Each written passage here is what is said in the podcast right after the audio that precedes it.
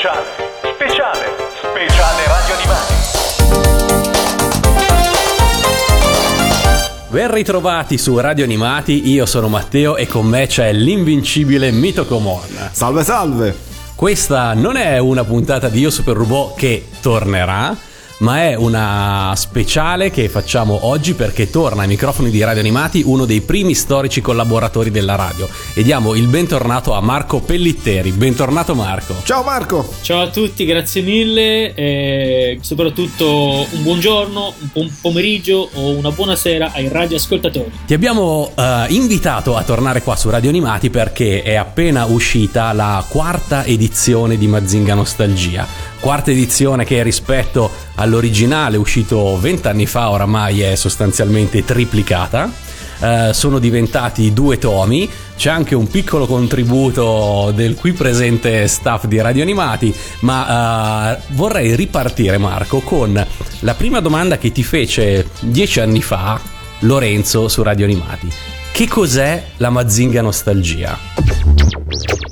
La domanda di oggi è questa: che cos'è la Mazinga Nostalgia? La Mazinga Nostalgia è come l'ha definita Alberto Abruzzese nella prefazione, che era ospitata già nella prima edizione del libro uscito nel novembre del 99 con Castelvecchi. Eh, Mazinga Nostalgia è un ossimoro, che è un parolone che indica due oggetti eh, appartenenti a ordini di grandezze diversi. Eh, quando uno pensa a Mazinga, pensa al futuro, pensa alla tecnologia, pensa a ciò che c'è al di là delle nostre vite quotidiane, pensa a uno scenario di grandissimo impatto dal punto di vista della fantasia.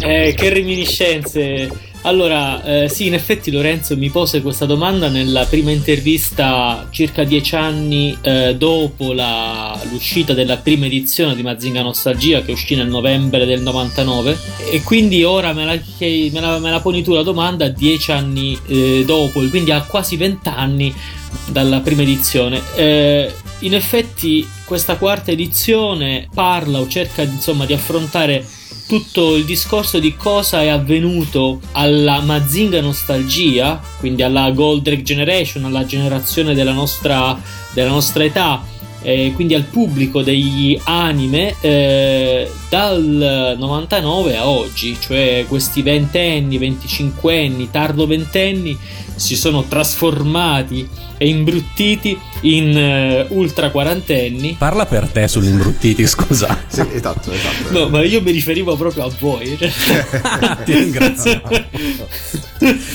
e, Dunque, no, va bene. A parte tutto, eh, che cosa è successo a questo pubblico eh, e alla nostalgia? Ecco, raccontaci come, come, si è evoluta questa nostalgia per Mazinga, che poi è un po' la nostalgia di tutto quel mondo esatto, di cartoni esatto. animati. Infatti, negli anni 90 questa nostalgia era appena nata, il revival eh, era appena scoppiato, eh, sappiamo bene come, con i vari concerti delle sigle, le feste nelle discoteche, il torretta style, il radio, i collezionisti che che cominciavano veramente a, a far man bassa dai magazzini eh, o dalle cantine eh, dei loro amici e così via. Insomma, eh, questa era una nostalgia che io definii nostalgia positiva, una nostalgia eh, vispa, pimpante, ruspante, allegra, allegrotta, diciamo quasi brilla perché c'era la consapevolezza ormai acquisita di essere una comunità nazionale eh,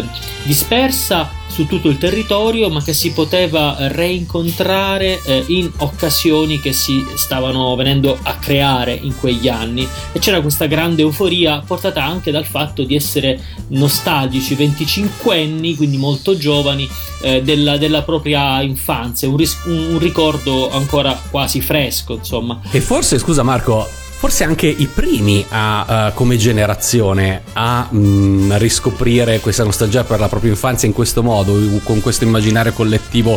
Secondo me c'era questo elemento di consapevolezza di essere i primi a, a riscoprire, a voler fare dei concerti sulle canzoni della propria infanzia. Le generazioni precedenti non hanno mai fatto nulla del genere, direi. Esatto, questo è uno dei discorsi che abbiamo affrontato anche in una delle stagioni di pillole di J-pop eh, qualche anno fa ed è anche uno degli elementi su cui ho puntato dal punto di vista della discussione sociologica nel libro Il drago e la saetta ed è un discorso che riprendo con maggiore, maggiori informazioni e aggiornamenti eh, in questa nuova edizione di Mazinga Nostalgia, cioè il fatto che eh, la Gold Generation, i quarantenni o giù di lì attuali, sono stati a nostra memoria la prima generazione che intorno alla metà dei vent'anni eh, ha cominciato ad essere molto nostalgica della propria infanzia, laddove invece il processo di eh, rimembranza nostalgica per le generazioni precedenti era stato eh, diverso, era sopraggiunto intorno ai tardi anni 30-40 della propria vita e si era rivolta al ricordo della propria tarda adolescenza e prima giovinezza, quindi le prime eh, scoperte e conquiste eh, amorose, politiche, eh, professionali, però eh, ci sono anche degli aspetti mh, tra virgolette inquietanti eh, in, di cui parlo nella nuova edizione di Mazinga Nostalgia, cioè questo cambiamento anagrafico, cioè questo, come dire, l'essere diventati un po' più grandicelli ha prodotto anche degli effetti per i quali questa nostalgia non sempre e non più è soltanto vispa ruspante, allegrotta, ma mh, diventa alle volte un pochino mesta, cioè si allinea un po' eh, a, al concetto classico di nostalgia, no? eh, che dal greco indica insomma il ritorno a, a un dolore Eh. sopito e che si risveglia. E questo è dovuto anche alle condizioni mh, sociodemografiche, eh, professionali, eh, sociali e in fondo in fondo esistenziali di questa generazione. Quindi, quindi la nostra generazione si sta eh, normalizzando, stai in qualche maniera osservando. Eh, in qualche modo eh, si sta normalizzando qualche aspetto della nostalgia, cioè che diventa una nostalgia malinconica, ma la nostra generazione rispetto a quella precedente, quella che fin dalla prima edizione del libro chiamai dei padri, insomma i genitori, coloro che erano stati eh, bambini fra gli anni 30 e 40 e i primi 50, ecco, eh, rispetto a quella generazione eh, non siamo normalizzati, eh, noi rispetto alla parabola eh, generale eh, delle generazioni precedenti, diciamo da, eh, dagli anni 30-40 in poi. Invece eh, mi sono accorto di una certa mestizia circolante eh, che è dovuta a, a degli effetti sociali più generali. Eh, e- però la, la Mazinga Nostalgia in qualche modo risente del clima eh, generale. Se non vorrei sembrare troppo pessimista, Eh, però No, ma il concetto di mestizia rotante è molto interessante per la nostra generazione. Comunque nel libro cerco di parlarne con maggiore chiarezza. Ma, eh, a proposito mi viene in mente una domanda che ehm, è interessante, cioè adesso ci hai fatto vedere la differenza tra la nostra generazione e quella precedente, ma invece come si pone la nostra generazione nei confronti di quelle successive, cioè in quelle che, degli attuali trentenni o degli attuali ventenni? Ecco, anche qui questo è uno degli aspetti collegati a quanto stavo dicendo prima, eh, questa mestizia è rivolta anche un po' verso il futuro. Eh, avete presente il concetto di Umarell, di colui che guarda i lavori in corso a bordo strada? Ecco, ho l'impressione che per certi aspetti alcuni nostalgici, eh, alcuni appassionati, come dire, duri e puri, così come anche in, più eh, in generale la generazione di coloro che pur non nostalgici in particolar modo del- del- dell'animazione giapponese eh, sono stati membri della Goldrake Generation e che quindi insomma conoscono un po', sanno chi è Goldrake o chi è Jig e così via, abbiano uno sguardo veramente troppo critico nei confronti dell'immaginario della generazione dei millennial eh, la generazione di coloro che oggi viaggiano intorno ai 15, 20, 25 anni. Eh, millennial e post millennial, quella che ehm, negli anni 2000 avevamo chiamato eh, Pokémon Generation, ma adesso Mm. ci sono anche quelle successive. Sì. Ecco, l'immaginario di queste, di queste generazioni non si rifà più primariamente al- all'immaginario giapponese, ma a a una varietà di, di- di fonti più o meno legittime o legittimate. Ecco, questo immaginario così variegato viene criticato in maniera sperticata da, da- da parte della Goldrake Generation e è come se stessimo, eh, mh, come dire, in corsi e ricorsi storici, stessimo ripetendo ciò che avevamo subito eh, 30 anni fa da bambini con le varie polemiche nei confronti di Goldrake, Mazinga, Candy Candy. Mi sembra questa, questo uno scenario francamente che potremmo evitare e se n'era parlato anche nella presentazione del libro che ho fatto con Luca Raffaelli, uno dei luminari no, del, sul, sul, fumetto e sull'animazione in Italia, che diceva proprio questo, diceva non toccate Peppa Pig, nessuno tocchi Peppa Pig, nessuno si permetta di criticare Peppa Pig perché dobbiamo guardare le cose con, con l'occhio della novità. Goldrake quando apparve in Italia nel 78 era una cosa innovativa, mai vista, inaudita e fu criticata dagli adulti di allora.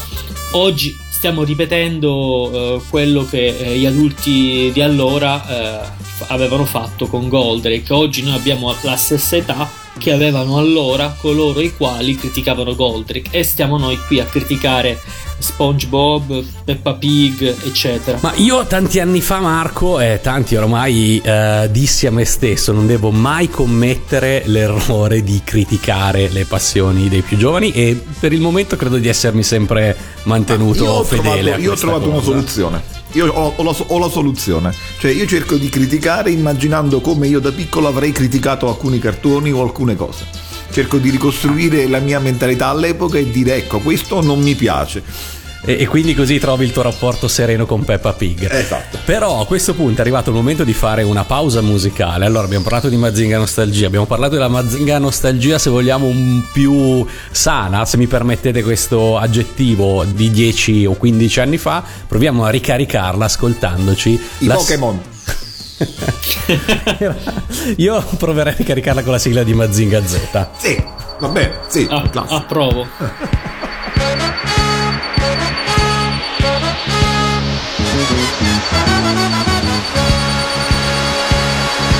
Quando udrai un fragor a mille decibel, su dal cielo piomberà Mazinger, veloce e distruttore come un lampo, non dà scampo.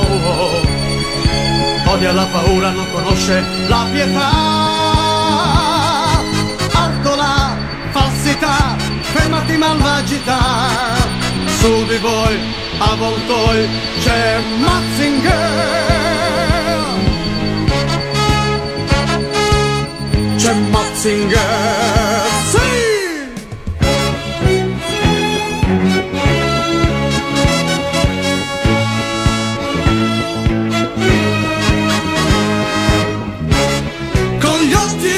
incendiare un'astronave che va.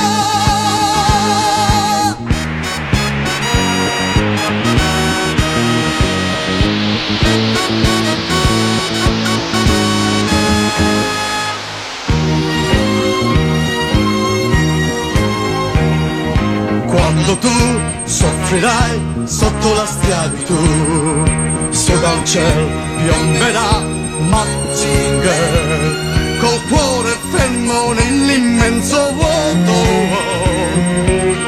L'ignoto se lassù lo incontrerà.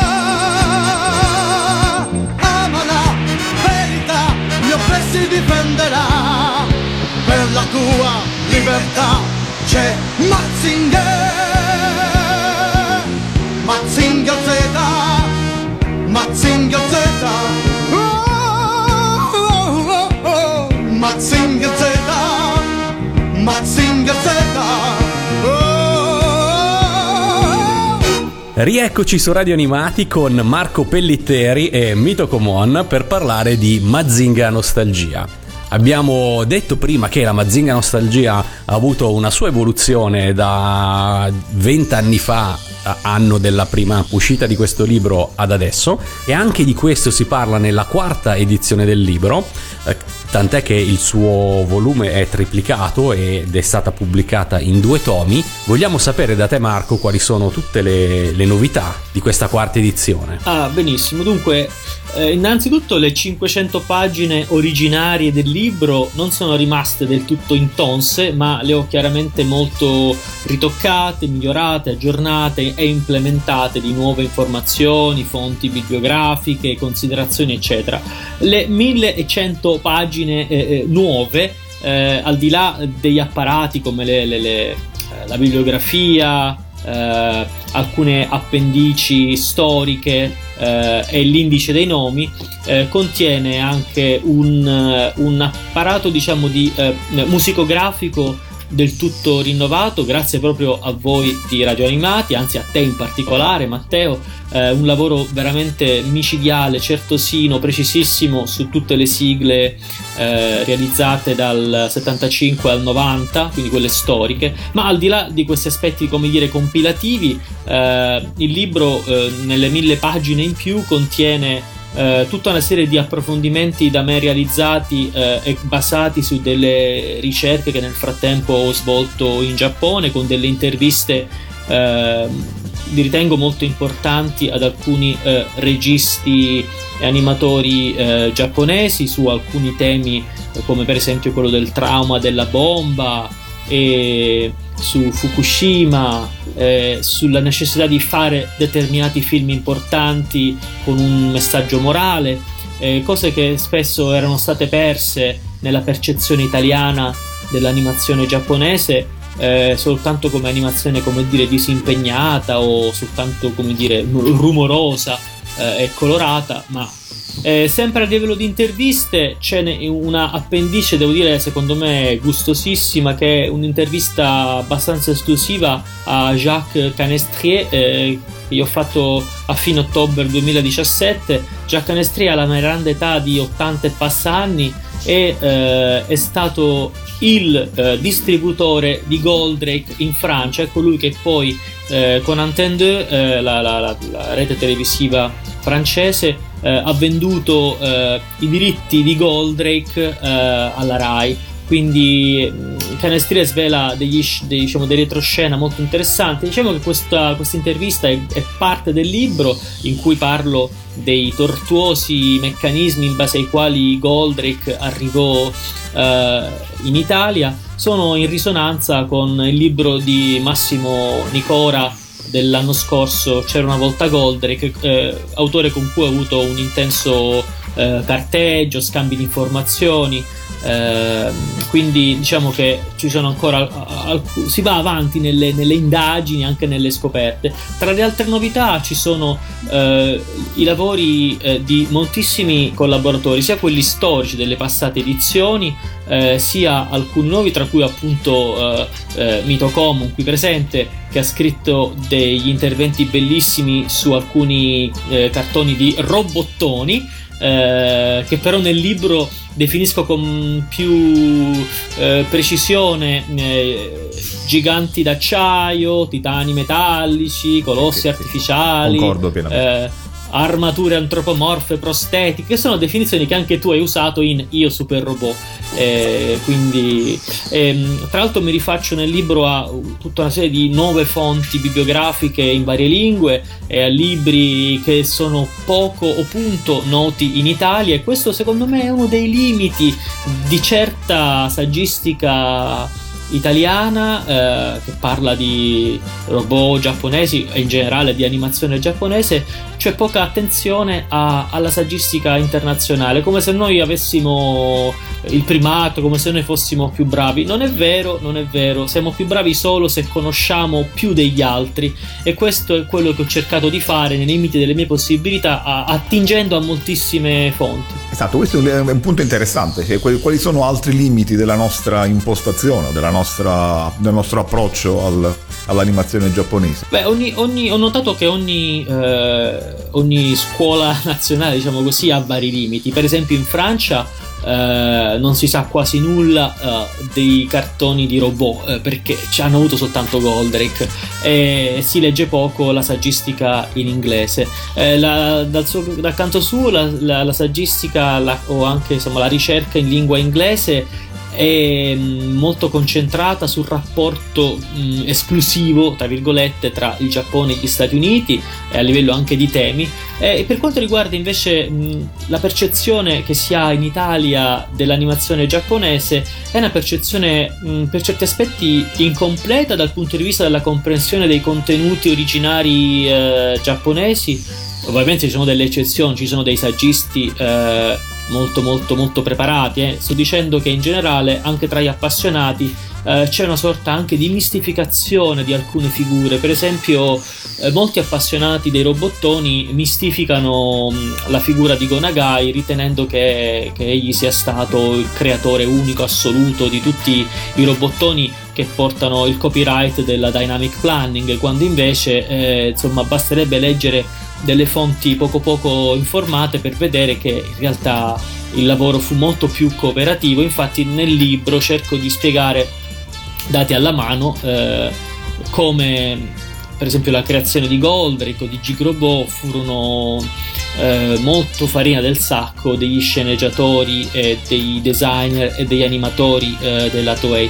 E in questo senso mi è venuto molto in soccorso un bellissimo libro uscito l'anno scorso di eh, Jérôme eh, Vicky eh, un, un autore francese che ha pubblicato un libro intitolato eh, Gonagai Mangaka de Legende cioè Gonagai eh, mangaka leggendario che ha fatto il punto in maniera molto precisa su tutte le vicissitudini produttive, creative tra Nagai e la Toei, cosa che anche tu hai sviscerato molto bene in Io Super Robot. eh, Grazie, eh, grazie. Però appunto in questo libro ci sono informazioni ulteriori anche su, eh, sui paralleli e le convergenze tra i vari lavori di Nagai e eh, l'immaginario perturbante, eh, in senso anche psicanalitico se vogliamo, che egli è riuscito a creare anche eh, con, eh, con- con l'aiuto di, di- di alcuni suoi collaboratori storici.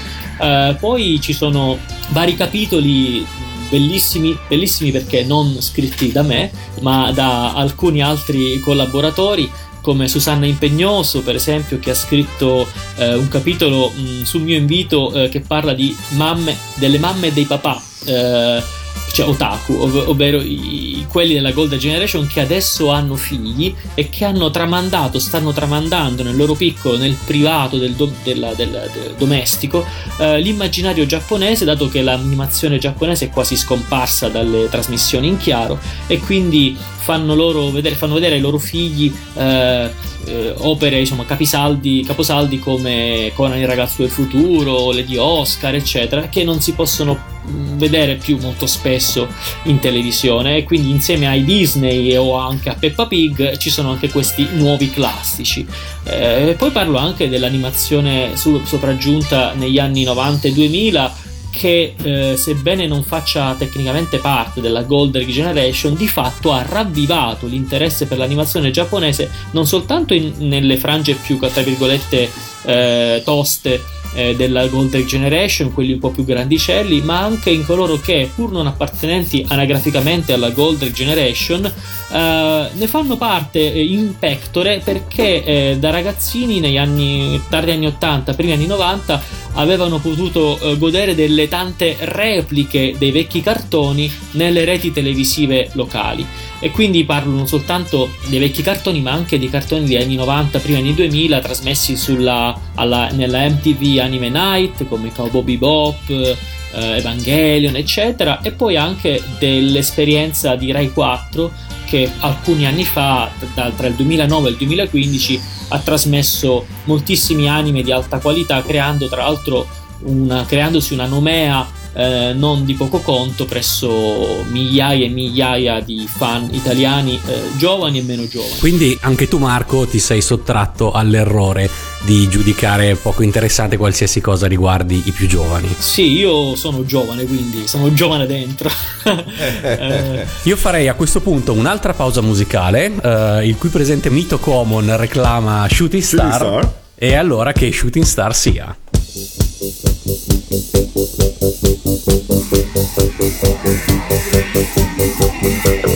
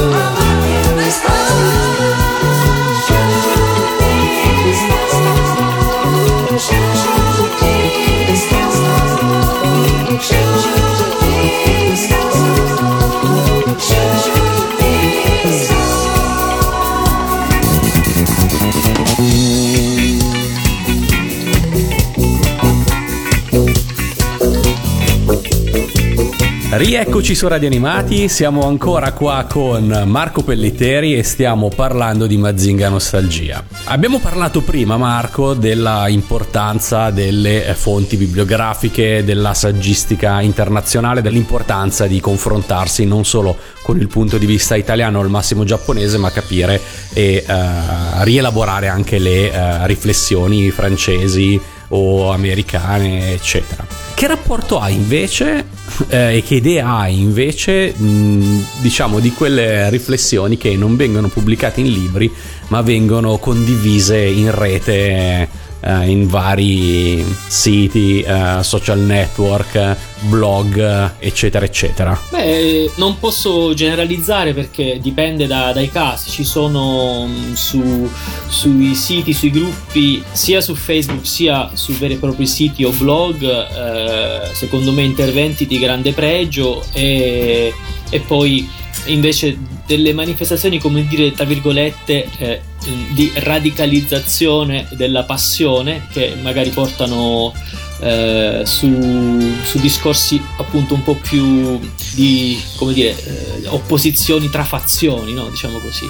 Ad esempio io sono un grandissimo appassionato del sito il, l'antro atomico del dottor Manhattan di appunto Doc Manhattan. È, è una, una sede interessantissima di riflessioni semiserie ma molto intelligenti e approfondite su vari tropi e situazioni dell'animazione giapponese. Eh, mi piace il blog eh, Imago Recensio del blogger Stengo dove ci sono una marea di materiali.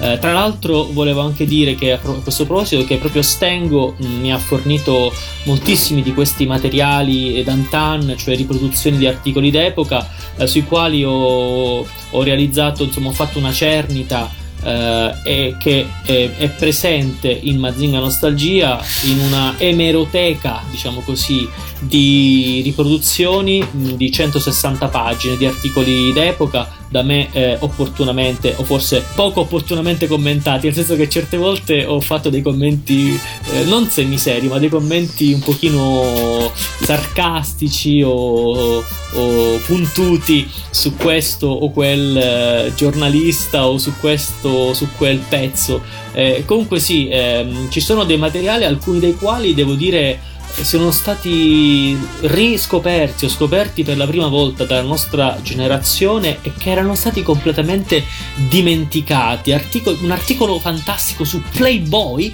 sull'animazione giapponese eh, scritto, pubblicato nell'80 o nell'81, cioè su Playboy. E, e, e lo stesso mese un articolo omologo su Penthouse. e... Ma e, e, queste riviste cosa mettevano in luce Marco è abbonato giapponese? a Penthouse, eh? Marco è abbonato. Eh, sì.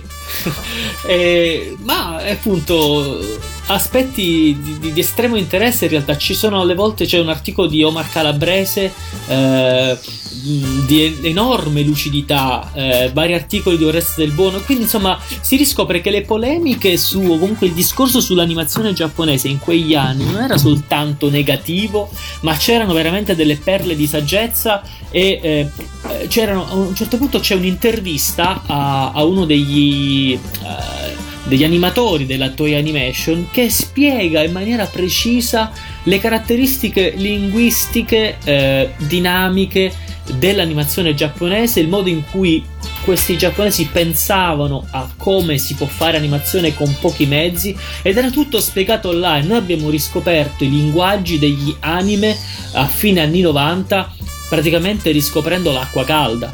Eh, questo lo dico co- tra virgolette come autocritica perché eh, vabbè, insomma, alla fine questi materiali prima che venissero pubblicati eh, gli archivi multimediali, insomma gli archivi telematici dei vari quotidiani, non era facile trovare questi materiali perché non si sapeva nemmeno cosa cercare. Quindi stai cercando, stai cercando di smentire Mito Common che, che parla dei tuoi abbonamenti a Penthouse e Playboy, abbiamo capito.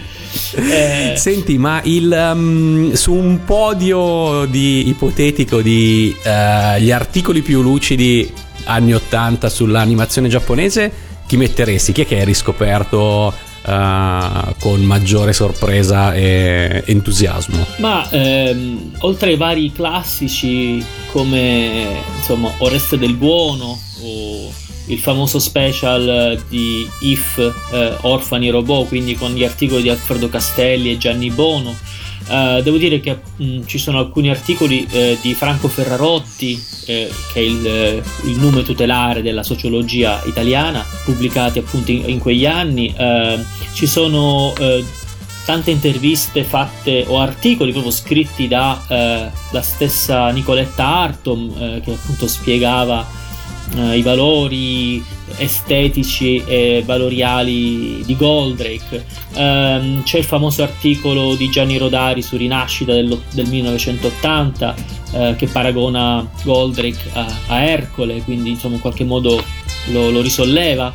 Eh, ci sono appunto questi articoli. eh, ah, c'è un, um, tutta una serie di speciali eh, insospettabili su, su riviste di cinema che approfondiscono eh, la- gli aspetti eh, commerciali, diciamo im- imprenditoriali dell'animazione eh, giapponese, eh, con ehm, una, diciamo, una messa di informazioni eh, notevole. E per quello che dicevo che abbia- abbiamo riscoperto, almeno io ho riscoperto, ho scoperto per la prima volta questi pezzi dimenticati o, o dalla nostra generazione mai conosciuti e che appunto grazie agli archivi telematici dei quotidiani, de- dei settimanali, consultati con grandissima precisione da, eh, da blogger come Stengo e da altri autori, insomma siamo riusciti eh, con un ritardo di 30 anni a capire che eh, non c'era soltanto Corvisieri a, a- voler interrompere la trasmissione di Goldrake, a proporre un- un'interpellanza parlamentare, ma c'erano anche persone che parlavano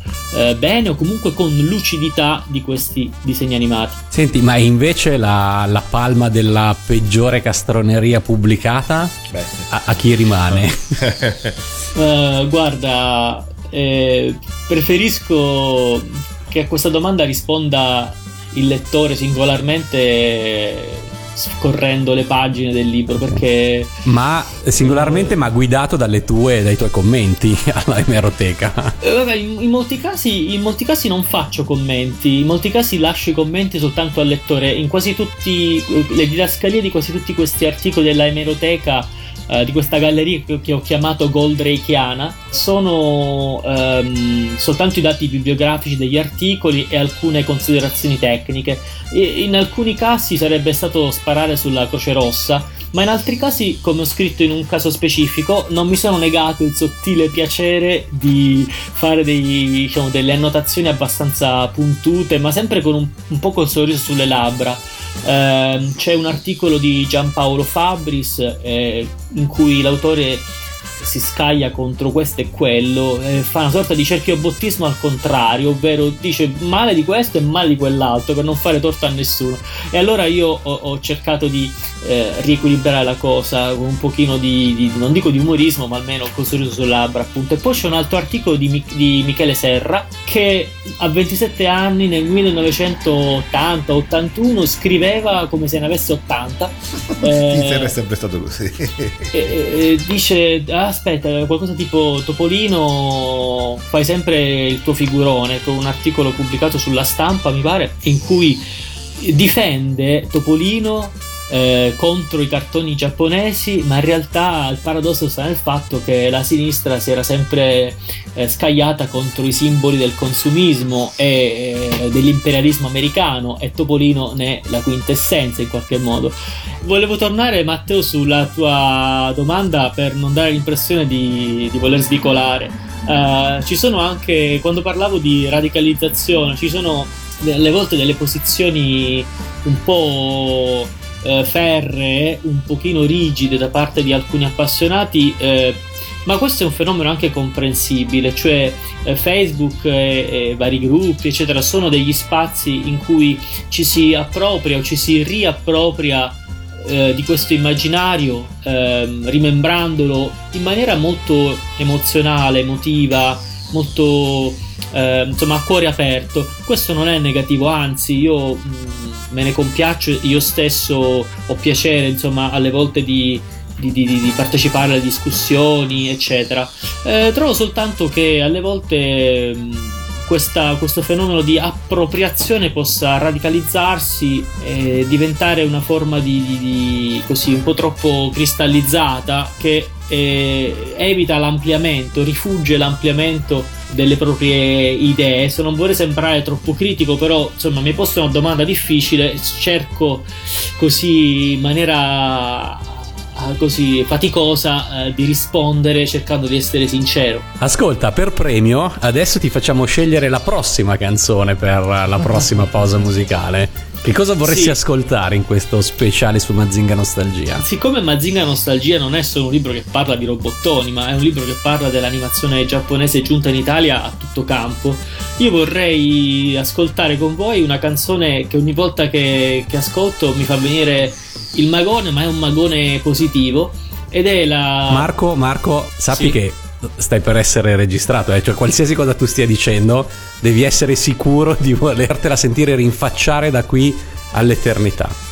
Sì, cosa vuoi io- ascoltare? Io vorrei sentire la sigla finale originale giapponese di Conan, il ragazzo del futuro. Eh, va bene, questo, questo lo possiamo fare. il cui, il cui titolo italiano è Presentimento di felicità. Che presentimento di felicità sia su Radio Animati.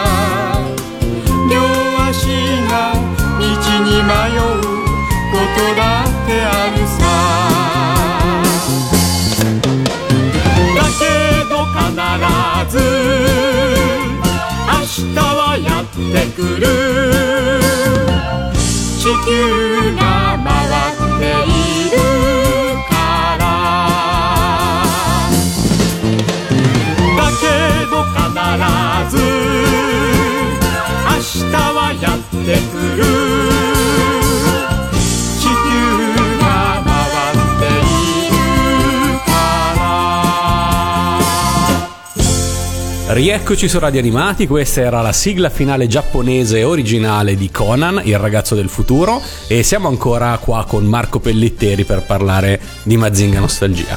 Mito Common. Io ho una domanda per il nostro Marco Ce l'avrei, e cioè cioè, quest'anno cadono i 40 anni dalla prima trasmissione di Goldrake in Italia e non è un caso naturalmente che Mazinga Nostalgia esca in quest'anno e sui social è stata come dire discussa questa- questo aspetto e Marco ha appena parlato di Goldrakeiano come aggettivo da Goldrake. La domanda è invece i nemici di Goldrake come si aggettivano?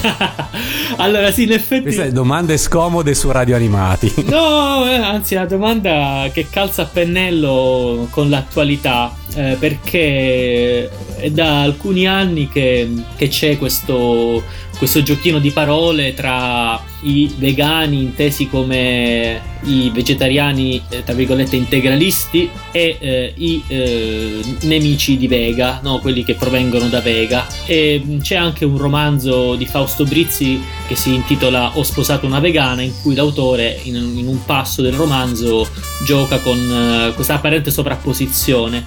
esatto, esatto, veghiani o vegani? In realtà, alla- diciamo subito, il termine eh, vegan in inglese eh, fu introdotto nel 1944 e il veganismo o veganesimo è una- un termine che mh, non è molto frequente o comune eh, fino a tutti gli anni 80 in Italia. La parola vegano intesa come vegetariano integralista eh, si attesta in maniera tardiva in Italia. Nel 78, quando viene doppiato anche in Italia Atlas UFO Robot, gli alieni di Vega vengono praticamente sempre chiamati spaziali, UFO, spaziali di Vega, le forze di Vega, le truppe di Vega, oppure semplicemente Vega. Ah, Vega sta per attaccare.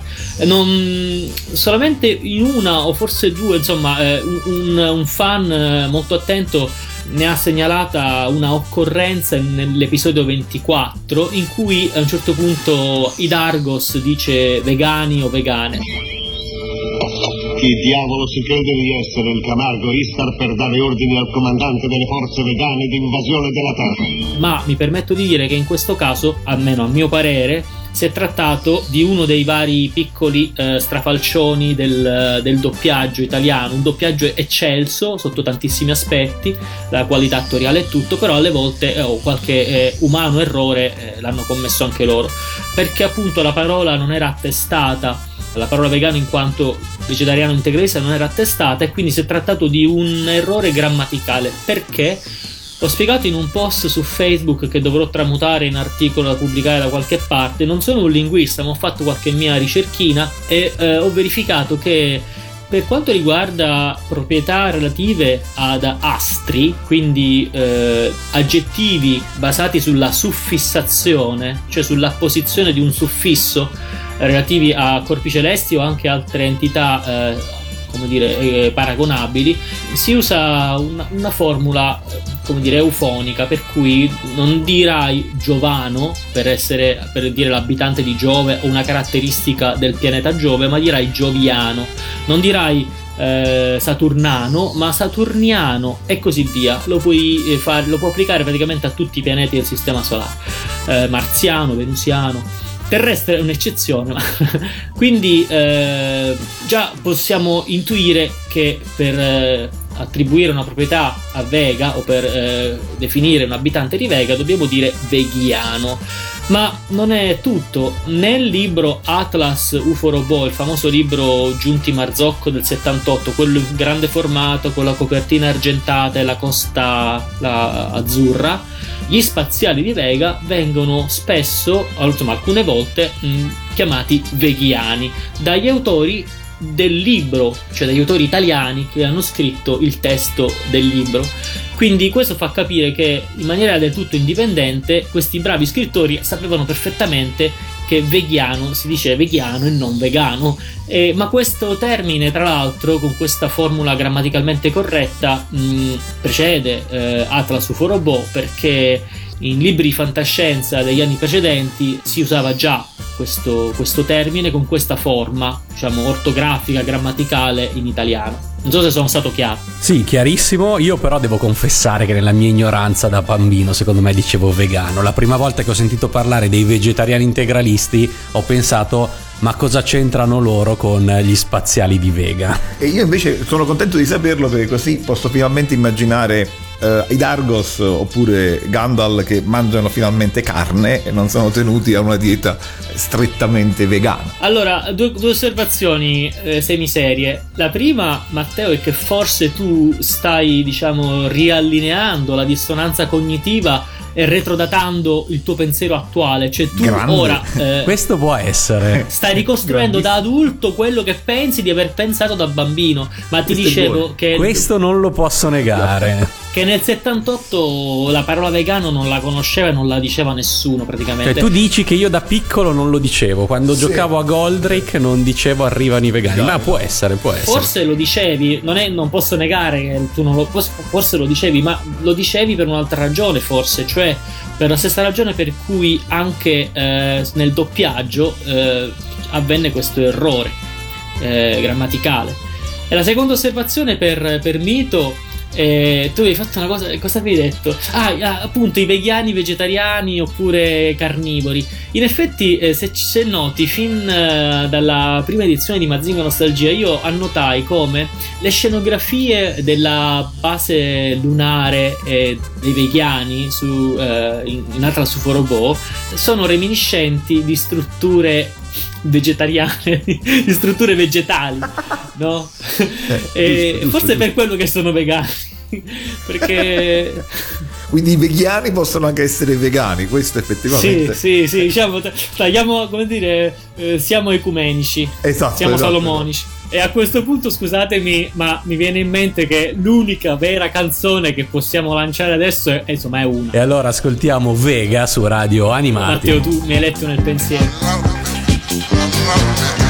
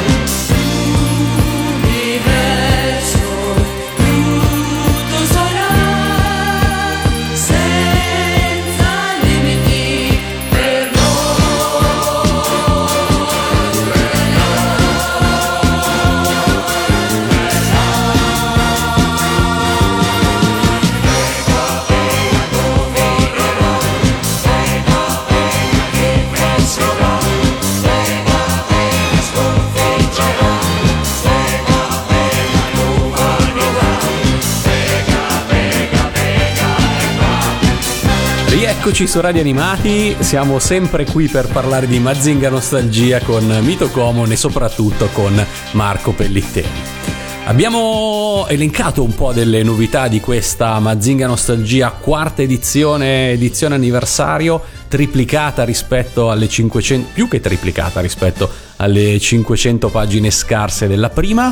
Abbiamo già parlato di alcune novità, ma non abbiamo finito l'elenco, vero Marco? No, eh, sarò breve a questo punto perché insomma le novità sono molte, però mh, mi concentro semplicemente sul fatto che nella Mazing Gallery, cioè nella parte dedicata a tutte le schede monografiche sulle serie, da 40 schede si è passati a oltre 150 schede, sono circa 160 le serie ehm, di cui si parla in questa quarta edizione, eh, scritte dai collaboratori storici, ma anche eh, da alcuni nuovi collaboratori, tra cui cito ancora Susanna Impegnoso, Fabio Domenico Palumbo, Valentina Testa, eh, oltre insomma a- ai vecchi, tra virgolette. Eh, e questa volta sono schede su- eh, gruppi di schede suddivise in eh, generi, eh, che ho introdotto da brevi cappelli introduttivi per fare in modo che mh, queste- questa sezione del libro possa essere letta in maniera quasi indipendente rispetto a, mh, alle altre parti. Poi c'è un enorme approfondimento sulle censure e gli adattamenti e sui loro criteri. Io li chiamo diciamo adattamenti più che censure, anche se sì, ci sono censure, però l'atteggiamento di questo libro non è più eh, polemico e battagliero come nella prima edizione. Prima era un libro militante, ora è diventato, pur mantenendo così eh, un certo sprint, adesso è più un libro storico. eh. Eh, e poi c'è un approfondimento notevole anche sui meccanismi della stampa. Eh, su- sulle questioni metodologiche e deontologiche della stampa che fa il paio con la eh, emeroteca di, di cui abbiamo parlato prima.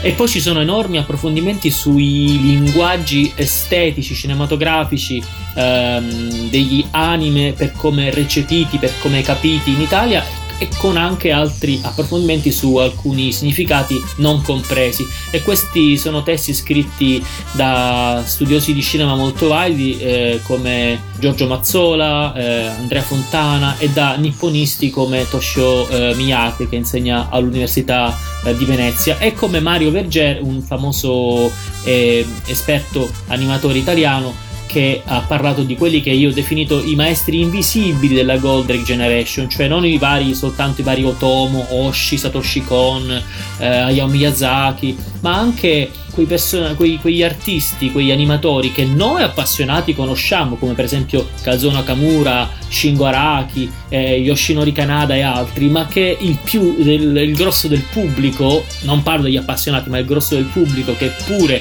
ha amato i, i cartoni giapponesi da ragazzino, eh, non ha mai conosciuto, ma attraverso eh, il lavoro di questi artisti hanno, gli spettatori hanno assorbito tutta una serie di eh, meme visuali, di linguaggi estetici che riconoscono adesso al primo sguardo. E il più importante di questi autori trattato da Francesco Filippi è stato Osamu Dezaki quello di Genila Tennista e Rokijo per intenderci. Queste e tante altre le novità di questo libro Senti, riguardo la censura che hai nominato prima, hai detto che hai cambiato l'atteggiamento, quindi questa è una parte riscritta completamente rispetto alle prime edizioni del libro. Eh, sì, diciamo le, le parti di Mazinga Nostalgia originaria in cui già c'erano eh, i, discorsi sulla censura e gli adattamenti sono rimasti eh, simili ma li ho molto aggiornati.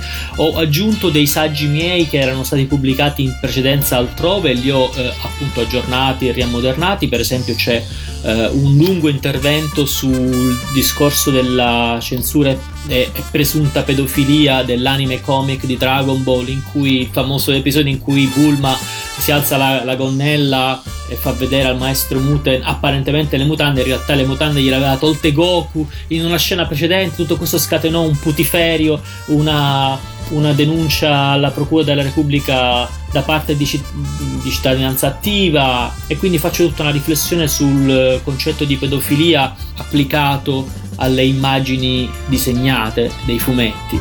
Eh, poi c'è un, eh, un approfondimento di Susanna Impegnoso sui casi di censura o comunque di adattamenti, di tagli eh, nelle, in varie serie eh, animate mh, trasmesse da Mediaset nei tardi anni 90 e primi anni 2000 e poi eh, ci sono insomma altri esempi eh, che porto io sulle di Oscar e su altre serie con eh, esempi per far capire come i tagli e gli adattamenti eh, del metraggio siano in qualche modo coerenti con determinati criteri che privilegiano o almeno privilegiavano nei primi anni 2000 la pubblicità. Quindi il discorso è più complesso, non riguarda soltanto il discorso dell'adattamento conchiuso in sé di una serie animata, ma entra in un discorso più ampio che ha a che fare con eh, la programmazione televisiva più in generale. A questo punto io farei l'ultima pausa musicale e poi ritorniamo su Radio Animati per i saluti finali.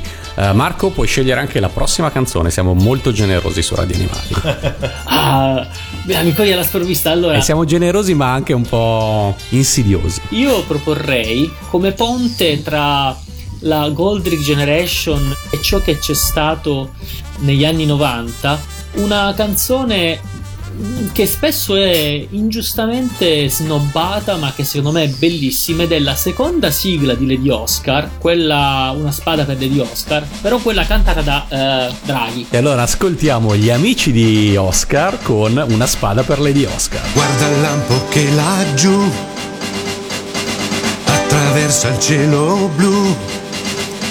Lady Oscar, Lady Oscar, è una luce abbagliante, dura solo un istante. Poi c'è il rombo del tuono, che tremendo frastuono, ma in un attimo il silenzio c'è. Lady Oscar, tutto questo è proprio come una battaglia. E tu lo sai, Lady Oscar, la tua grinta come un lampo tutto abbaglia.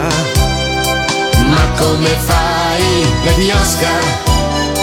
Combatti con destrezza e non ti arrendi mai. Lady Oscar, nella mischia la tua spada brilla più di una medaglia. Lady Oscar, Lady Oscar, nell'azzurro dei tuoi occhi c'è l'arcobaleno. Lady Oscar, Lady Oscar, chi lo sa se un giorno poi tu attraverserai. Dovrai uscire, sai, a non cambiare proprio mai. Lady Oscar, sei davvero un'invincibile muraglia. E tu lo sai, Lady Oscar. Tutti sanno che hai un intuito che non sbaglia. Ma come fai, Lady Oscar? Tu combatti con destrezza e non ti arrendi mai. Lady Oscar, nella mischia la tua spada brilla più di una medaglia. Lady Oscar, Lady Oscar, nell'azzurro dei tuoi occhi c'è l'arcobaleno. Lady Oscar, Lady Oscar, lo sa se un giorno poi tu la attraverserai.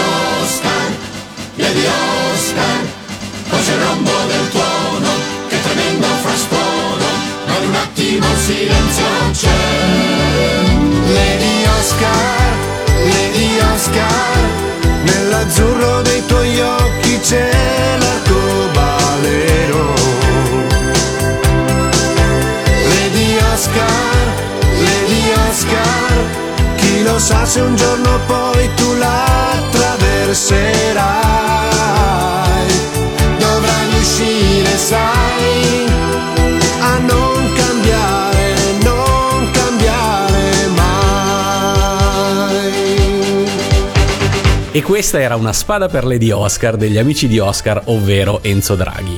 Eh, canzone che non è affatto snobbata su Radio Animati e che abbiamo riascoltato con grande piacere. Eh, siamo alle battute finali, Marco. Ricordiamo tutto ciò che bisogna ricordare sul, sul libro. Allora, eh, l'autore eh, si chiama Marco Pellitteri, il libro si intitola Mazinga Nostalgia, storia, valori e linguaggi della Golden Generation dal 1978 al nuovo secolo, nuova edizione completamente rivista, aggiornata, implementata, abbellita, due volumi, 1600 pagine, copertine cartonate, ciascun volume è intorno ai 29,90 euro, ma sul sito dell'editore che è la Tunue lo si trova a prezzo eh, inferiore. E la copertina è sempre il bel faccione di Goldrake, stavolta rivolto verso destra, ed è disegnata da una giovane mangaka italiana che si chiama Angela Vianello ed è un bellissimo, veramente un bellissimo disegno che eh, può fare quasi invidia ai disegni ufficiali.